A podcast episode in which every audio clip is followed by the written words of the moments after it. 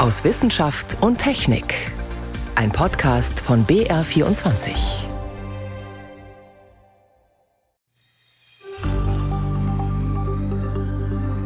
Ein querschnittsgelähmter Mann kann wieder gehen, weil Forscher es geschafft haben, die Verbindung zwischen seinem Gehirn und seinem Rückenmark zu reparieren. Die Fachwelt ist begeistert. Dass man also Signale vom Gehirn aufnimmt und an das Rückenmark weiterleitet, das wurde bisher noch nicht gemacht. Und das ist der große Schritt vorwärts, der in dieser Arbeit beschrieben wird. Wir stellen die Arbeit gleich vor. Außerdem geht es in dieser Sendung um das Wetterphänomen El Niño und welche Folgen es für Bayern hat. Und es geht bei uns ums Küssen. Wie lange gibt es den Kuss eigentlich schon? Die Antwort auf diese Frage gibt's am Ende dieser Sendung.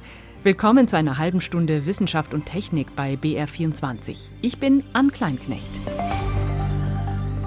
Manchmal verändert sich das Leben innerhalb von ein paar Sekunden. Jemand fällt von der Leiter, hat einen Autounfall und ist plötzlich querschnittsgelähmt.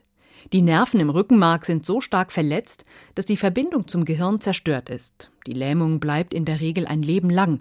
Es gibt zwar schon Versuche, Patienten mit Hightech-Anzügen wieder mobil zu machen, zum Beispiel auch Schienen mit elektronischen Kniegelenken, und Forscher haben auch schon Erfahrungen damit gesammelt, das Rückenmark zu stimulieren. Jetzt konnten Wissenschaftler aus der Schweiz die Kommunikation zwischen Gehirn und Rückenmark bei einem Patienten wiederherstellen. Florian Pfalz-Eder stellt den spektakulären Fall vor. Mehr als ein Jahrzehnt lang konnte Chertian Oskam nicht aufstehen, gehen, seine Beine bewegen. Der 40-Jährige hatte einen schweren Fahrradunfall und ist seitdem querschnittsgelähmt. Jahrelang hat ein Ärzte- und Forscherteam aus Lausanne in der Schweiz daran gearbeitet, ihm mit modernster Medizintechnik die Kontrolle über seine Beine zurückzugeben und vor kurzem den Durchbruch geschafft, erklärt der sonst eher nüchterne Niederländer. Nach, ich glaube, zwei Tagen ist die erstaunlichste Sache passiert. Innerhalb von fünf bis zehn Minuten konnte ich die Bewegungen meiner Hüfte kontrollieren. Das Gehirnimplantat hat verstanden, was ich mit meiner Hüfte mache. Wackelig und mit Gehhilfe, aber Hertern Oskam kann wieder laufen, sogar Treppen steigen. Möglich macht das eine neuartige Gehirn-Rückenmarksschnittstelle. Zwei Implantate in seinem Gehirn und seinem Rückenmark kommunizieren miteinander und überbrücken die zerstörten Nervenbahnen, erklärt die Neurochirurgin Jocelyn Block vom Uniklinikum Lausanne. Wir haben zwei verschiedene Operationen gemacht. Die eine auf Ebene des Gehirns. Über zwei kleine Schädelöffnungen haben wir Elektroden angebracht, die die Gehirnsignale erfassen. Bei der anderen OP haben wir Elektroden am Rückenmark angebracht. Und zwar an der Stelle, die für das Bewegen der Beine zuständig ist. Zwischen den beiden Stellen findet elektronische Kommunikation statt, eine digitale Brücke, die die Beine reaktiviert. Die Forschergruppe aus Lausanne, die dem Patienten geholfen hat, ist die profilierteste in dem Bereich weltweit. Fachleute aus Medizin, Neurochirurgie, Medizintechnik und Informatik arbeiten zusammen. Dafür braucht es viel Zeit und Ressourcen, sagt Alireza Garabagi, Direktor des Instituts für Neuromodulation und Neurotechnologie am Uniklinikum Tübingen. Was jetzt gelungen ist, sagt er, ist nicht weniger als ein Meilenstein in der Behandlung von querschnittsgelähmten Menschen. Aber es wird noch Jahre dauern, bis wir in der Lage sind zu sagen, ja, jetzt haben wir eine Lösung, die für Patienten mit ganz unterschiedlichen Schädigungen, mit ganz unterschiedlichen Beeinträchtigungsmustern, mit unvollständigen, aber auch vollständigen Lähmungen dort eine Therapie anbieten können. Das ist noch ein Weg, der vor uns steht, aber jeder Weg beginnt natürlich mit dem ersten Schritt und das ist ein ganz großer, wichtiger erster Schritt. Das würde auch der Patient Chertian Oskam so unterschreiben. Er hat hart und viel gearbeitet für den Erfolg. Uh, es war ein langer Weg, aber jetzt kann ich weiter darauf aufbauen. Nur ein Beispiel. Zehn Jahre lang habe ich mit einem Freund trainiert, aufzustehen und ein Bier zu trinken. Das realisieren, glaube ich, viele Leute nicht. Die Forschergruppe aus Lausanne will jetzt auch bei anderen Patienten zeigen, dass ihr Konzept funktioniert. Forscher aus der Schweiz haben einem gelähmten Patienten wieder auf die Beine geholfen. Das war ein Beitrag von Florian Pfalz-Eder. In der Notfallmedizin zählt jede Sekunde. Beispiel Herzrhythmusstörungen. Wenn ein Sanitäter dafür das Anbringen eines EKGs fünf Minuten braucht, dann ist das eine halbe Ewigkeit. Die kostet im schlimmsten Fall Leben. Bastian Auer stört das schon lange. Der 20-Jährige aus Altötting ist selbst Sanitäter und Tüftler. Er hat eine Alternative entwickelt, die Zeit spart und die Patienten schont. Dafür wurde er vor kurzem ausgezeichnet beim Bundeswettbewerb von Jugend forscht. Und zwar mit dem Preis für eine außergewöhnliche Arbeit, gestiftet von Bundespräsident Steinmeier. Mein Kollege Wolfgang Kasenbacher konnte direkt nach der Preisverleihung mit Bastian Auer sprechen und er hat ihn als erstes gefragt, was er da genau entwickelt hat. Also standardmäßig ist es ja im Rettungsdienst so, dass man zehn Elektroden am Körper des Patienten anbringen muss, wenn man jetzt EKG schreiben will. Da ist halt das Problem dabei, dass eben sechs dieser zehn Elektroden sehr kompliziert anzubringen sind. Also die erfordern eine genaue Platzierung am Brustkorb des Patienten eben. Um das eben zu vereinfachen, habe ich eben versucht, diese sechs wegzubekommen und das Ganze auf vier zu reduzieren, die wesentlich einfacher anzubringen sind am Patienten. Und das Ganze, das habe ich dann eben mit einem neuronalen Netz trainiert und es soll mir jetzt eben als Output wieder das gleiche wie vorher geben. Also es liefert im Grunde die gleichen Ergebnisse mit weniger Messpunkte. Was ist der praktische Nutzen, der Vorteil im Alltag eines Rettungsdienstes, der einen Menschen hat, der möglicherweise zwischen Leben und Tod schwebt? Im Rettungsdienst geht es ja wirklich um Zeit, also da kommt es auf jede Minute oder Sekunde sogar an. Und hierbei ist es eben so, wenn man eben alle zehn Elektroden anbringt, bis man die an der Brust gezielt anbracht hat, braucht man bis zu sechs Minuten. Und eben dieses neue Messverfahren, wenn man schnell ist, kriegt man es in zehn Sekunden hin, das eben zu kleben. Jetzt haben Sie also Ihre Rohdaten von den vier sozusagen echten Sensoren hochgerechnet auf die zehn Sensoren insgesamt. Mit der Technik, die Sie da jetzt schon am Patienten im Einsatz haben, was können Sie da mit diesen Rohdaten schon anstellen? Also das Netz, das stellt eben zusätzlich nur Diagnose, die eben dem Arzt der Hilfestellung leisten sollte. Was eben das Erstaunliche an dem ganzen Netz ist, es erkennt eben Infarkte in Bereichen vom Herzen, die man normalerweise nicht im EKG sieht. Also ein Arzt würde die praktisch im EKG nicht erkennen und hierbei die KI erkennt das Ganze. Normalerweise erkennt man eben im EKG sogenannte Vorderwand- und Unterwandinfarkte, aber diesen Infarkt, eben diesen speziellen Hinterwandinfarkt eben in diesem Fall, den erkennt man im EKG nicht. Dafür müsste man eben extra Blut abnehmen und das wird hier eben obsolet. Und spart auf diese Weise erneut bei der Diagnose Zeit, oder? Genau, das geht im Zuge mit den zehn Sekunden, die ich vorher genannt habe. Was war denn der Ausgangspunkt? Was war für Sie das Schlüsselerlebnis, von dem Sie gesagt haben, da will ich jetzt mal die Ärmel aufkrempeln, da will ich was dran ändern? Also mir ist vor allem halt das Problem im Rettungsdienst aufgefallen, dass wir eben da dieses Problem haben, dass das eben so lange dauert und zusätzlich habe ich eben nur die Belastung für den Patienten gesehen. Das ist ja für den Patienten auch nicht einfach, der hat unter Umständen Angst, hat Atemnot, hat Schmerzen und dann kommt da noch einer und drückt da an der Brust rum. Und um dem entgegenzuwirken, habe ich mir gedacht, da muss irgendwas doch zu machen sein und habe dann eben damit mit der Forschung angefangen. Als Sie sich entschlossen haben zu sagen, Sie wollen das vereinfachen, was war die Idee, wie könnte man das lösen? Also es ist ja im Grunde so, dass diese Elektronen, also diese elektrischen Ableitungen, das sind ja alles Vektoren, die eben am Körper des Patienten da berechnet werden, eben solche Spannungsvektoren. Und da wir uns eben hier in einem dreidimensionalen Raum befinden, also das ist ja dieser Brustkorb des Patienten, da klebt der Elektrode mal weiter vorne oder weiter hinten, muss man hier eben dreidimensionale Vektorrechnung betreiben. Um sozusagen die Geometrie des Brustkorbs abzubilden. Ja, genau, um eben den Raum des Brustkorbs abzubilden. Und davon war es eben wichtig, von diesen Extremitätenvektoren praktisch auf diese Brustwandvektoren zu kommen. Das heißt, das sind die Elektroden an Armen und Beinen. Ja, genau. Und das Ganze kann man mathematisch eben beweisen, dass man das eben verschieben kann, diese Vektoren theoretisch. Bloß ist das Problem, da sind sehr, sehr viele Variablen drin und das ist sehr, sehr komplex auszurechnen. Da kommt eben dann Machine Learning ins Spiel.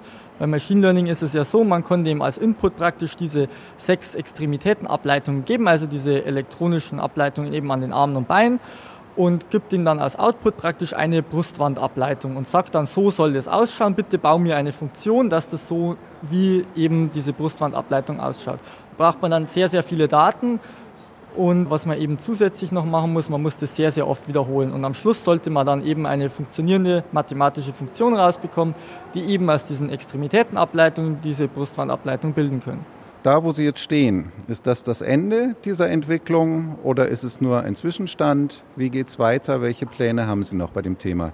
Das nächste Thema ist tatsächlich natürlich die Vermarktung und das Ganze eben immer weiter zu verbessern. Dabei ist es halt so, jetzt kommen erstmal die medizinischen Produkteprüfungen und da muss man erstmal durchkommen und dann schauen wir weiter.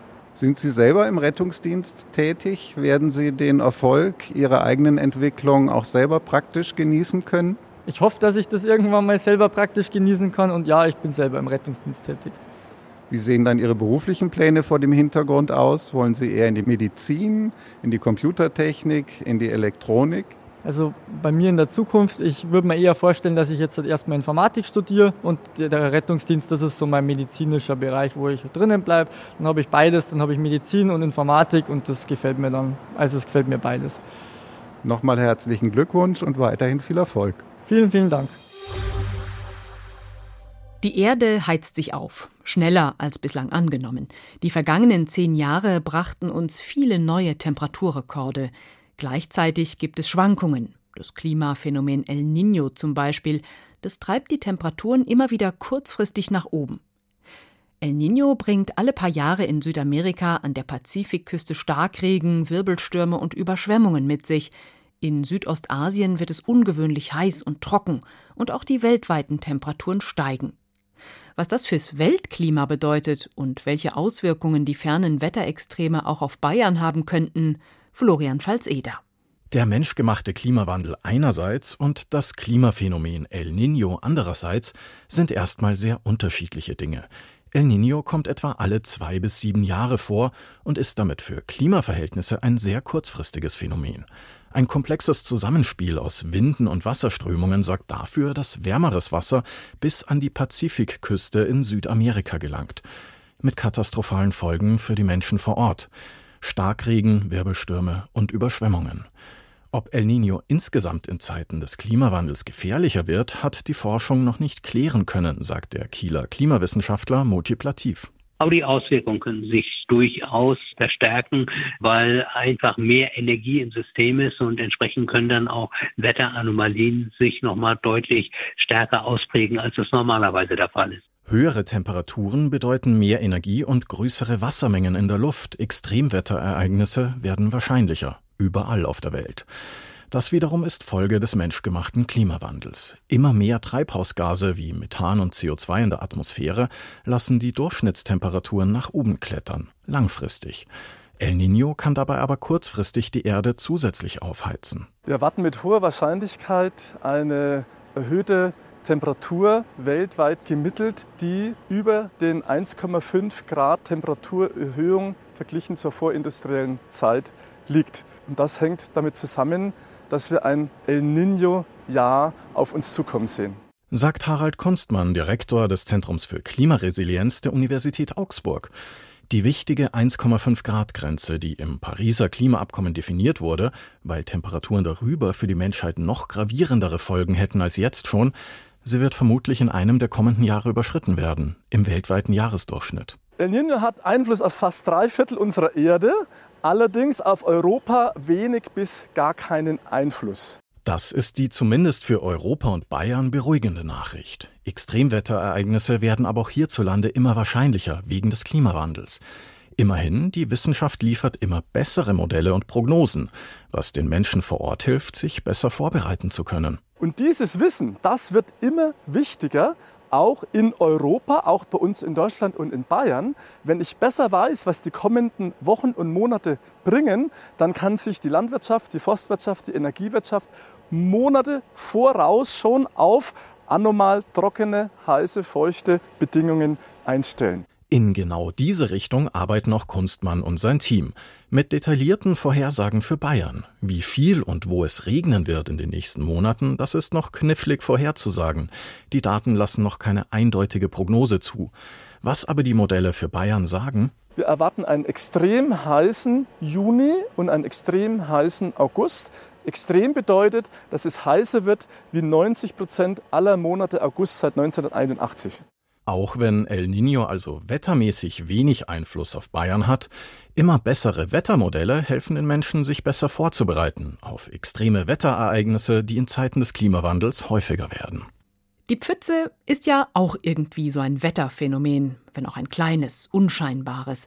Auf den ersten Blick ist es einfach eine Wasserlache, irgendwo auf der Wiese oder am Straßenrand. Aber schaut man genauer hin, dann lässt sich wuseliges Leben entdecken in so einem Kleinstgewässer. Gleich nach dem Regen entstehen da ganz eigene Welten. Perfekte Ökosysteme, für die sich die Wissenschaft aus vielerlei Gründen interessiert. Zum Beispiel, Wie überdauern Pfützenbewohner, wenn die Pfütze austrocknet? Am späten Nachmittag auf dem Spielplatz. Es hat den ganzen Tag über geregnet. Zwischen Rutsche und Klettergerüst stehen große, kleine, mittlere Pfützen. Für die Kinder ist es ein einziges Schlammfest. Herwig Stibur teilt diese Begeisterung. Er ist Professor für aquatische Ökologie an der Ludwig-Maximilians-Universität München und leidenschaftlicher Pfützenforscher. Allein die faszinierenden Abläufe in diesem Ökosystem, die sollten einem schon genug Respekt abfordern. Denn in einer Pfütze entsteht rasch enorm viel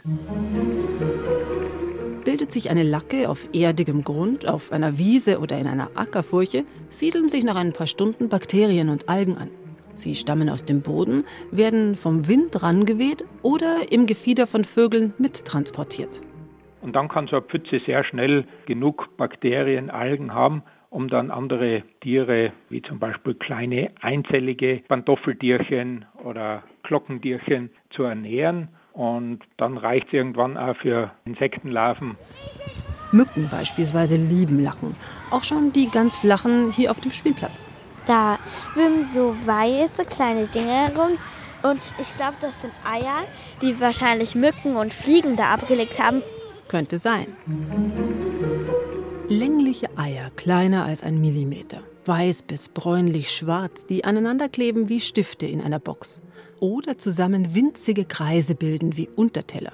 Viele verschiedene Mückenarten verteilen ihre Eier im Pfützen, oft bis zu 200 auf einen Rutsch.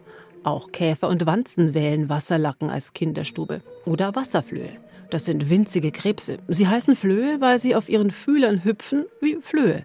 Manche Kröten, Unken und Molche starten als Kaulquappen in Pfützen ins Leben. Kein Wunder, hier gibt es kaum Feinde.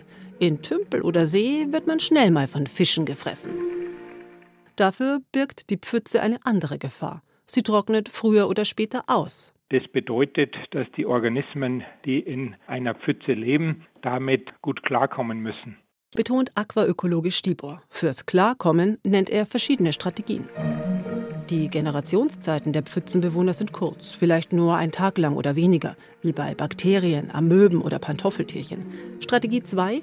Nur die ersten Entwicklungsstadien finden in der Pfütze statt. Nach einer Woche startet die erwachsene Mücke ins luftige Leben. Nach zwei Wochen hüpft die Unke an Land. Besonders spannend für die Wissenschaft ist Strategie 3. Viele Organismen, die in Pfützen leben, können sogenannte Dauerstadien einnehmen, sich flexibel anpassen, wenn es trocken wird um sie herum.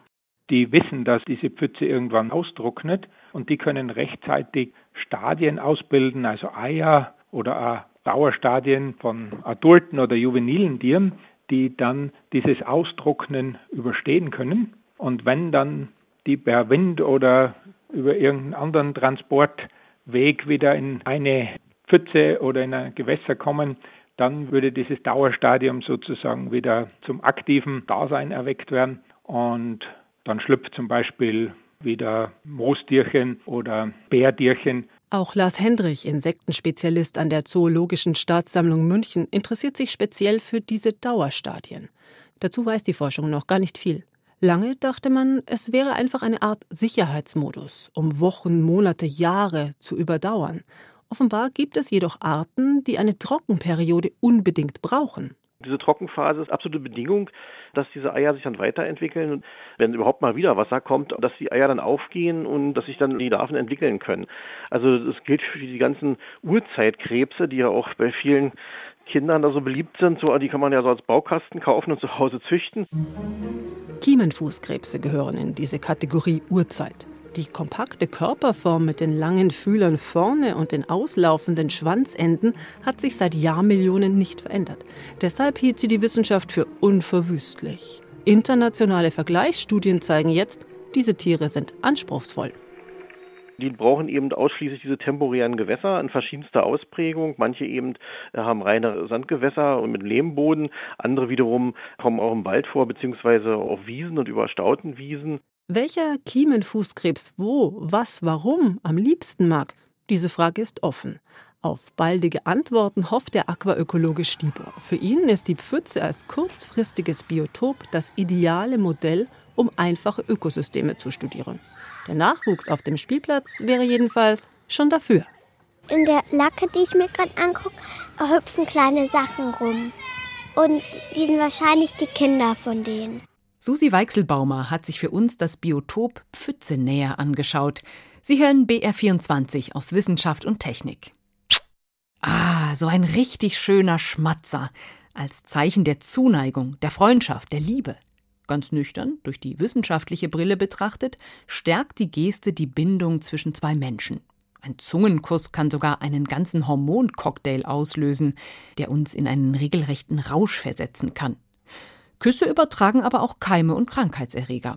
Auch das gehört dazu, wenn man Körperflüssigkeiten austauscht. Doch seit wann küssen wir Menschen uns eigentlich?